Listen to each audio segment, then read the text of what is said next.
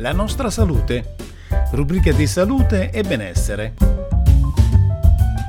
In studio Luigi Imbesi.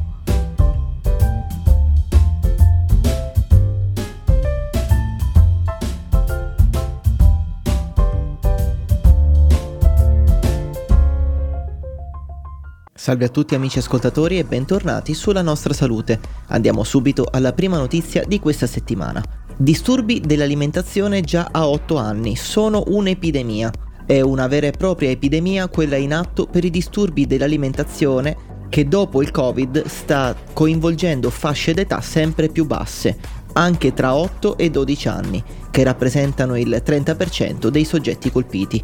Per Laura dalla ragione di anoressia, o meglio dei disturbi fisici a essa collegati, non si muore se si riescono a individuare precocemente i segni di quella che è a tutti gli effetti una patologia psichiatrica e ci si sottoponga alle cure adeguate presso i centri specializzati. Lo dice parlando con l'ANSA dopo la vicenda di Emanuela Perinetti, della quale si sono occupati diversi media. Nel 2022 in Italia sono morte 3.200 persone per complicanze mediche legate alla malnutrizione, con un'età media di 25 anni, spiega dalla ragione, psichiatra e psicoterapeuta, responsabile dei servizi dell'USL Umbria 1, consulente ministeriale e docente universitaria, considerata tra le maggiori esperte del settore. I disturbi dell'alimentazione, aggiunge, sono una patologia psichiatrica, non una moda o una ricerca estetica. Parliamo di anoressia e bulimia nervosa, ma anche di alimentazione incontrollata di chi in una sola ora può ingerire cibi da 3 a 30.000 calorie.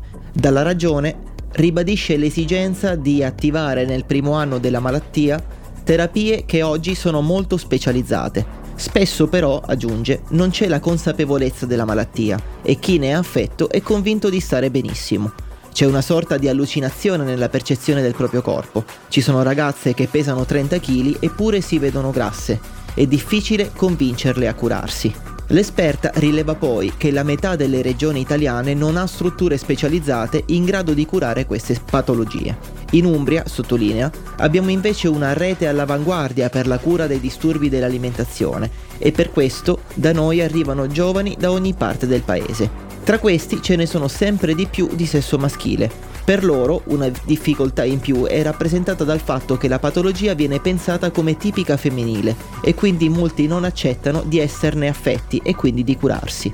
I segnali della malattia non sono solo fisici, c'è un vistoso cambiamento nel carattere, spiega dalla ragione, e persone solari allegre si spengono, diventano tristi e allora bisogna intervenire subito.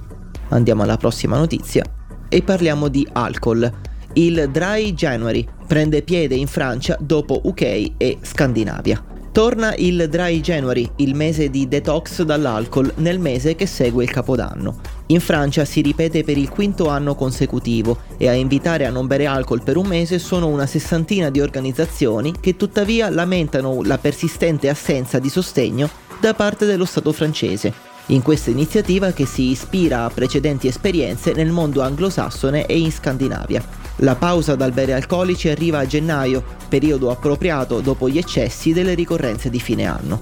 Questo tipo di campagna, secondo i promotori, sta dimostrando sempre di più il suo valore in termini di salute pubblica.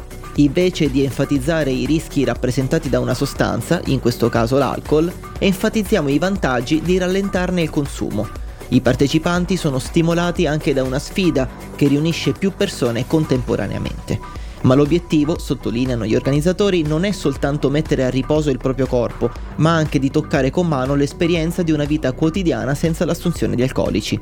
Lo stesso principio della campagna Un mese senza fumo proposta a novembre. La differenza è che il Dry January non è ufficialmente sostenuto dalle autorità sanitarie di Oltralpe, Lamentano ricordando che l'abuso d'alcol è la prima causa di ricovero ospedaliero e la seconda causa, dopo il tabacco, di mortalità evitabile in Francia con circa 45 decessi l'anno.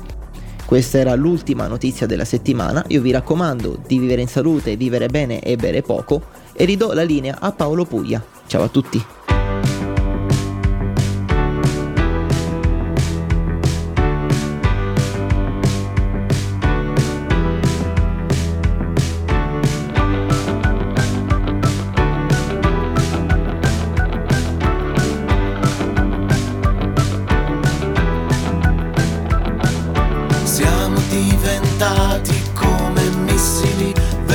Ci siamo risucchiati e poi sputati come cocktail annacquati. Venderemo il tempo a chi valuta un introito ed avere in contraccambio un prezzo che non è mai quello giusto, mai. Sfido la vertigine, vivo alto sulle